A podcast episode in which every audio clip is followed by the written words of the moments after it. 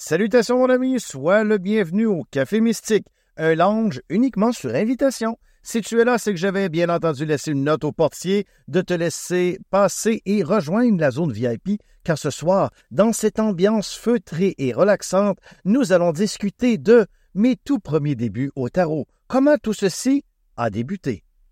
Alors, très heureux de te revoir. Première des choses, pour moi, c'est important, le deuxième épisode. Le premier, on a fait le meilleur coup de pas. Le deuxième, eh bien, on se lance directement dans ma vie. On se lance dans les événements qui ont été importants pour moi par rapport à ce que je suis devenu comme taromancien aujourd'hui. Donc, normalement, on va parler de divination, on va parler de tout ce qui entoure un peu cette vocation d'entraide. Et c'est pour ça qu'aujourd'hui, je veux qu'on ait au commencement de tout, savoir comment tout ça a débuté.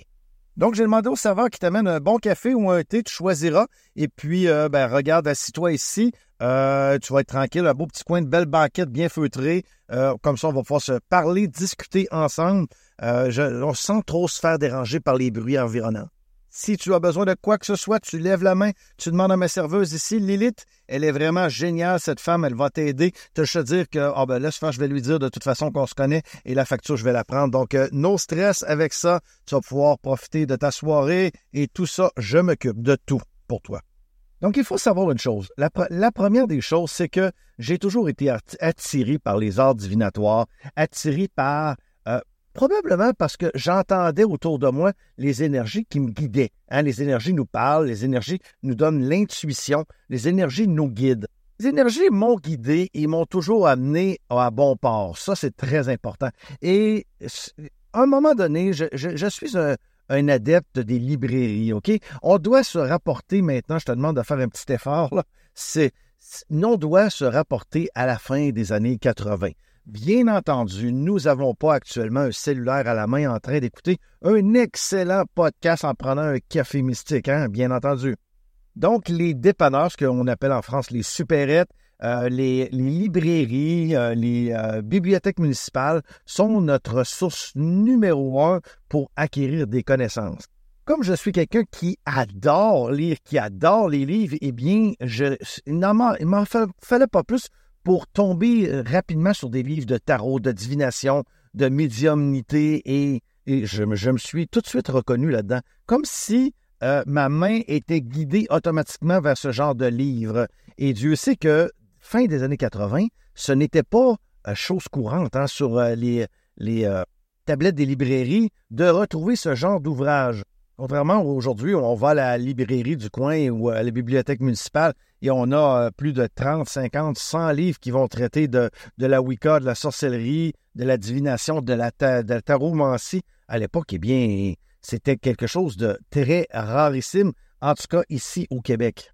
Donc, en connaissant tout ça, je connaissais quand même un peu les arts divinatoires. Je savais ce qu'était le tarot, je savais ce qu'était la cartomancie, je savais ce qu'était une planche de Ouija, etc. En me rendant justement dans un dépanneur, une supérette entre guillemets, il y avait souvent des collections de livres, des collections comment, mettons, en 10 numéros, comment fabriquer vous-même la réplique du Titanic ou des trucs comme ceux-là.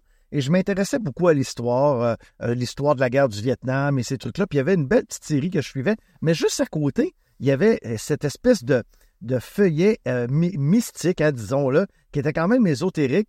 Une revue qui parlait justement de tarot. Et à l'intérieur, quand nous achetions cette revue, ça venait gratuitement avec un produit offert qui était un tarot de Marseille. Je vous répète qu'on est à la fin des années 80. On n'est pas encore arrivé dans les années 90. Donc, le tarot de Marseille est probablement la seule chose que nous connaissons ici, du moins au Québec, dans le monde francophone. Je ne peux pas parler pour la France ni pour l'Angleterre, parce qu'en Angleterre, évidemment, il y avait le Rider-Waite, celui que j'utilise régulièrement maintenant, parce que je ne sors que très rarement mon tarot de Marseille. Mais si tu as eu la chance de me voir tirer au tarot de Marseille, tu sauras bien que c'est mon tarot original de cette fin des années 80 que je conserve encore bien enveloppé. Là, ça va peut-être vous paraître étrange. Vous savez ce qu'est un mouchoir? Ce mouchoir, c'est cette espèce de bout de tissu que les gens d'une certaine époque se servaient au lieu de se servir de papier mouchoir pour évacuer les sécrétions nasales. Eh bien, au décès de mon grand-père, que je n'ai pratiquement pas connu, je suis tombé sur un de ses mouchoirs. Évidemment, il était propre, OK? Il était propre, je vous rassure. Et on me l'a donné. Il y avait son initiale qui était brodée dessus. Et mon tarot, depuis ce temps-là, est enveloppé dans ce mouchoir de tissu qui, pour moi, revêt une symbolique très puissante parce que c'était celui de mon grand-papa. Et il y a beaucoup de belles énergies autour de tout ça. Et c'est un peu comme si mon grand-père protégeait mon tarot de Marseille depuis toutes ces années. Et bien que je ne l'ai redécouvert qu'il y a de cela peut-être 1 an ou 2, peut-être 3, non, plus 3. plus 3 au début, du commencement de la chaîne, de ma chaîne YouTube. Il faut savoir que j'avais perdu ce tarot. Je ne le trouvais plus. Et c'est lors des nombreux déménagements, évidemment. Je dis nombreux, j'en ai pas eu tant que ça, mais bon, relativons les choses là-dedans. Tout ça pour dire que je l'ai retrouvé dans une boîte que je n'avais jamais ouverte, sous prétexte que il n'y avait pas grand-chose d'important là-dedans. Puis parfois, on garde des trucs qu'on ne veut pas jeter, donc ça en faisait partie, mais ce n'était pas une essentielle d'être sorti. Donc, pendant des années, je n'avais pas revu mon tarot de Marseille. Donc, on vient à la fin des années 80 maintenant, on flashback en arrière. J'achète cette revue qui coûte, ma foi, quelques dollars, et je m'en vais à la maison avec tout ça. Et il y avait un petit fascicule, évidemment, dans la revue qui expliquait un peu comment faire, comment tirer aux cartes, etc. Et je me suis mis à me tirer aux cartes au tarot avec le tarot de Marseille, qui, ma foi, n'est vraiment pas le meilleur tarot pour débuter en passant. Et qu'il revête des auras très mystérieuses et mystiques, le tarot de Marseille est très peu développé en termes d'acuité intuitive. Contrairement au tarot anglais, le Rider-Waite, où juste uniquement par les images, on est capable vraiment de se projeter à l'intérieur pour comprendre l'essence même de la carte. Dans le tarot de Marseille, eh bien, si je prends un 7 de denier, qui est le 7 de pentacle, eh bien, ça ne veut rien dire. C'est 7 pièces d'or ou 7 pièces d'argent qui sont sur la figure dans une espèce de branche de fleurs. Ça veut absolument rien dire. Donc, il n'y a rien de facile pour être capable de décoder l'essence, l'âme de la carte.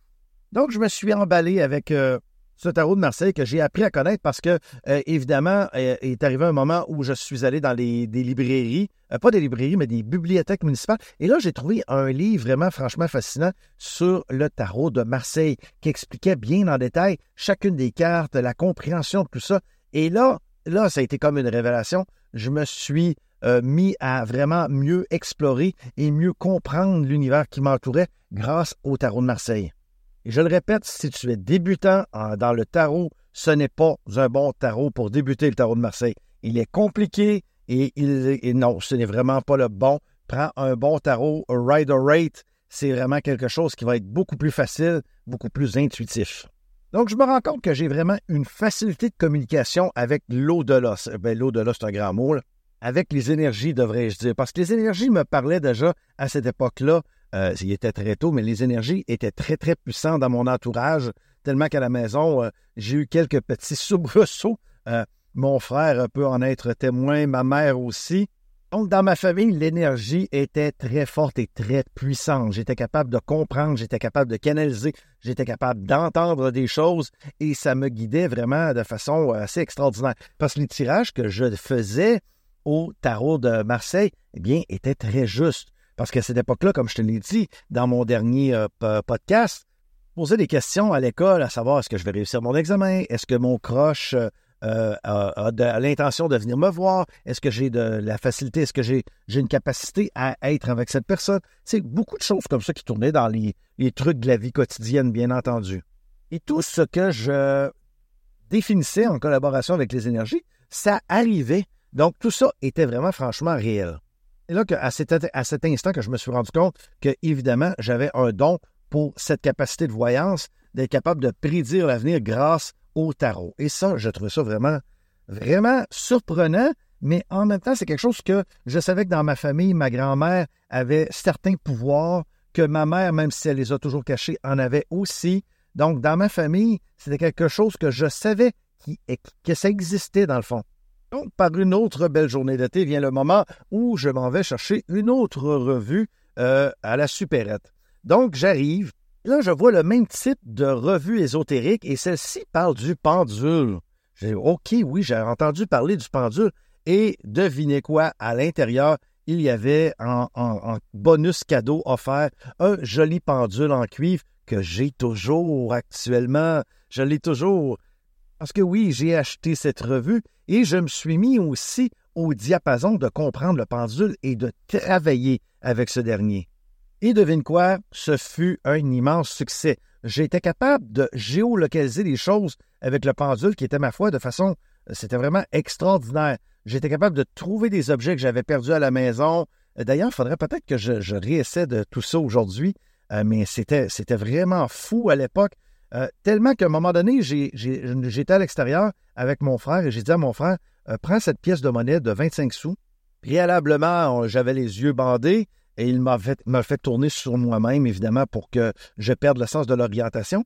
Et il est allé cacher le 25 sous à un endroit précis sur mon terrain, dans l'herbe, donc, afin que je ne puisse pas le voir. Et je m'en rappelle comme si c'était hier, c'est à ce moment précis que j'ai compris que oui, OK, tout est possible dans la vie et j'ai réellement des dons. Quoique je ne doutais pas, mais en même temps, on a toujours un petit côté rationnel qui nous dit « Hey, reviens sur Terre, là. C'est peut-être juste du hasard, tout ça. » À force d'expérimentation et à force de voir que tout ceci nous réussit, eh bien, on sait très bien que ce n'est pas du hasard, que nous sommes guidés par des énergies, par cette grande main invisible qui nous amène au bon endroit, au bon moment. Donc, évidemment, tu comprendras que j'ai facilement retrouvé la pièce de monnaie sur le terrain qui était quand même bien cachée, enfouie sous les herbes hautes de la pelouse de notre gazon. Et c'est là que je me suis dit, oh là là, OK, oui, ça fonctionne pour vrai. Des fois, on peut être un peu comme saint Thomas, hein, on veut voir pour croire. Eh bien, là, j'avais vraiment la preuve que d'ailleurs, dans ma jeunesse, j'ai fait énormément de trucs relativement aux énergies et pour me prouver que tout ça était vrai. Et my God, si j'y crois si fort aujourd'hui, c'est que oui, je te confirme que j'ai eu toutes les preuves que je devais avoir pour en être là où je suis aujourd'hui. Je t'en parlerai probablement dans d'autres épisodes de podcast. Sachant que tout ceci était bien réel, eh bien, j'ai continué à attirer mes amis autour de moi. Les gens venaient me voir et disaient « Hey, j'ai un entretien d'embauche demain, est-ce que tu pourrais me tirer aux cartes pour voir comment ça va se passer? Ou j'ai un examen demain, un examen important à l'école, est-ce que tu peux me tirer pour savoir si tout ça va bien se passer? » Une chose que je faisais, parce qu'à l'époque, c'était sur tous les sujets, hein, autant... Au niveau à l'école, à l'école, évidemment, au niveau des amours, au niveau des examens, au niveau des relations parentales, etc. Bon, c'est au futur, hein, est-ce que je vais rencontrer l'homme de ma vie plus tard? Est-ce que je vais rencontrer cette femme avec qui je vais avoir, est-ce que je vais avoir des enfants, etc. Mais à force d'être dans ces énergies-là, eh bien, il faut savoir une chose, c'est qu'un trop-plein d'énergie, c'est sûr qu'à l'époque, j'étais adolescent, j'avais mon frère qui était en adolescence aussi et j'avais ma sœur qui débutait son adolescence. Donc, nous étions trois à la maison qui avions énormément d'énergie et probablement tous les trois un facteur potentiel de développement au niveau de cette médiumnité-là. Chose que mon frère, je ne crois pas qu'il l'ait développé aujourd'hui, ni ma sœur. Donc, moi, ça a été quelque chose que j'ai développé et ma mère aussi avait ce potentiel-là. Ce trop-plein d'énergie-là a quand même amené à des répercussions. C'est-à-dire, lorsqu'on est jeune, on n'est peut-être pas apte encore et prêt à pouvoir dealer avec toutes ces capacités-là qui sont autour de nous de gestion d'énergie. Parce que oui, bien entendu, d'autres plans astrals communiquent avec nous, des entités, que ce soit des dieux, que ce soit des déesses, name it. Il y a des gens qui communiquent avec nous pour nous faire passer des messages. Hein? On est en étroite collaboration et en étroite amitié avec certaines énergies qui nous envoient, bien entendu, les bonnes indications concernant nos tarots. Nos tirages, devrais-je dire.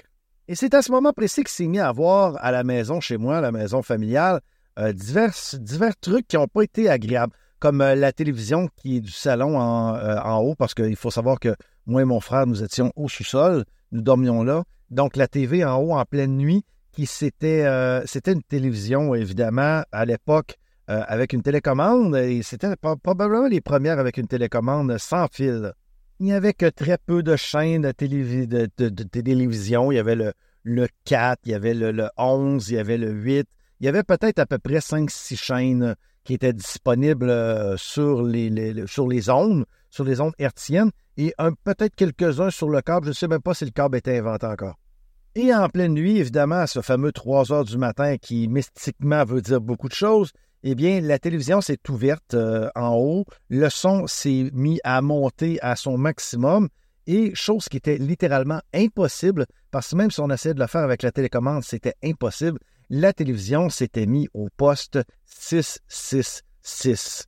Et ça l'a foutu une de ses trouilles à moi et à ma mère, parce qu'après ça, maman pensait que c'était moi qui lui jouais un mauvais tour, et ce n'était vraiment pas le cas.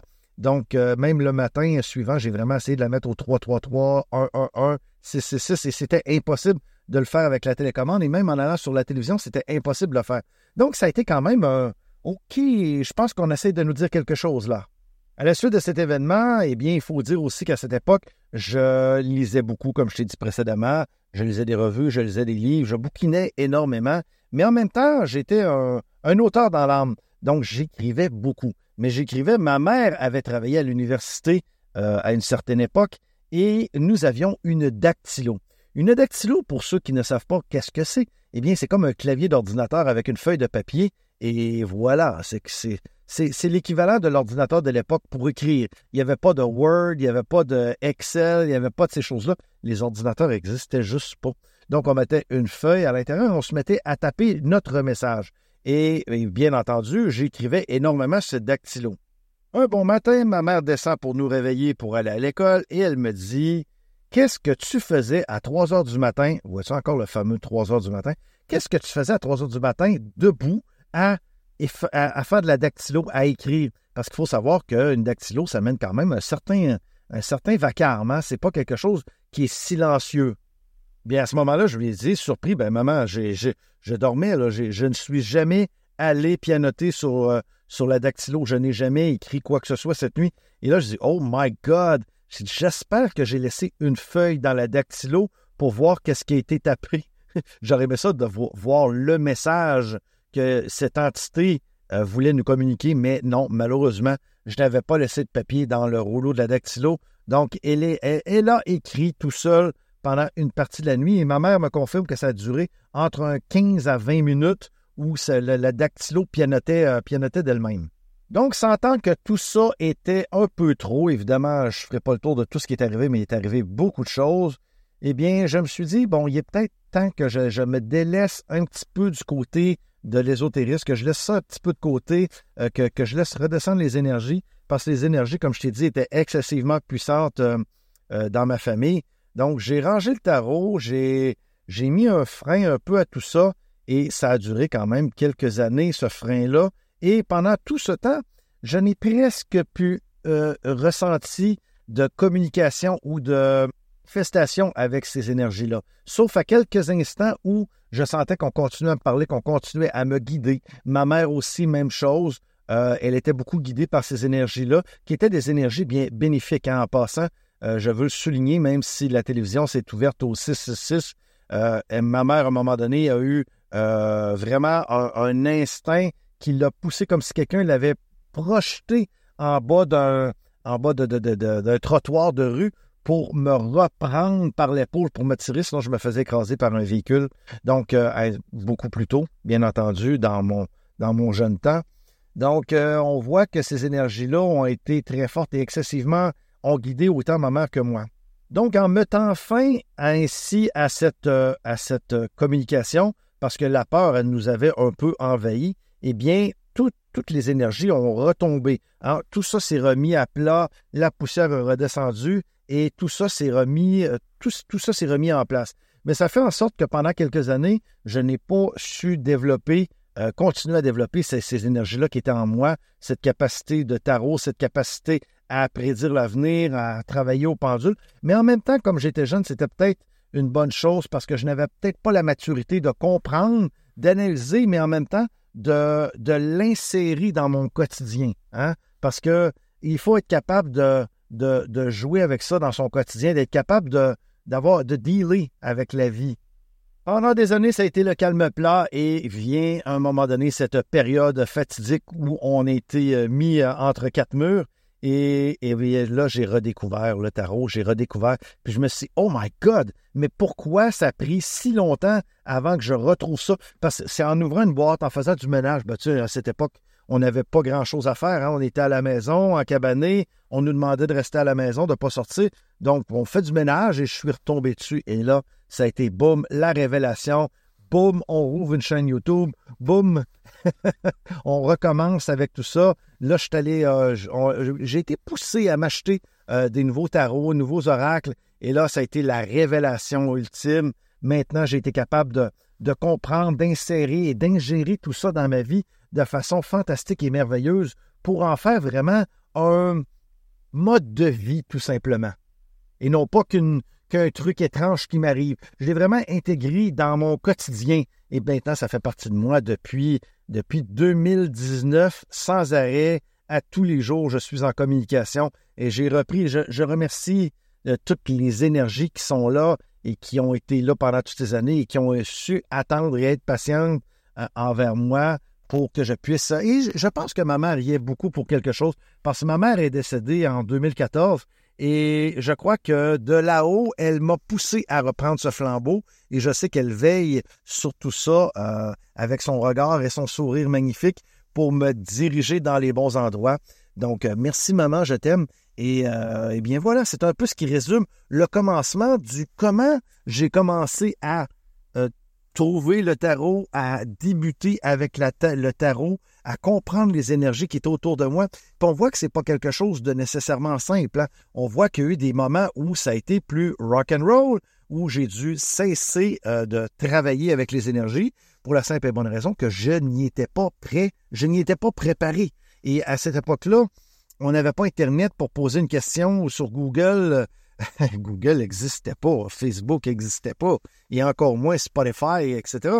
Donc, faisait de l'essai-erreur et puis ça donnait ce que ça donnait. Un peu comme ce podcast, hein. Comme je te l'ai dit, c'est un podcast qui est décousu. Il n'y a pas de flafla. Je te remercie d'être là. Je te remercie de m'avoir accompagné. T'inquiète pas pour la note pour ton café et je prends tout pour moi. Il n'y a pas de stress. Ça, tu peux partir en paix ou rester encore quelques instants dans le lounge. Il y a un petit spectacle qui va suivre à l'avant sur la scène, là. Pour les autres qui nous quittent, eh bien, je te remercie du fond du cœur d'avoir été là. Merci de me suivre sur tous les réseaux sociaux, sur YouTube, bien entendu, Sibéria Mystique, sur Instagram, Sibéria Mystique, sur TikTok, Mystique, Sibéria Mystique avec un K. Et maintenant, j'ai ouvert un Patreon aussi. Donc, si tu veux me faire un don, tu me remercier pour tout ce que je fais pour toi, eh bien, tu peux devenir mon patron en t'en allant tout simplement sur Patreon, me donner un coup de main. Merci à tous ceux qui font un don unique. Merci à tous ceux qui s'abonnent. Merci d'être là. Merci de liker ce podcast, bien entendu, sur la plateforme où tu l'écoutes actuellement. Et merci d'y mettre une bonne note. Ça va nous aider à atteindre un certain reach dans la baladosphère.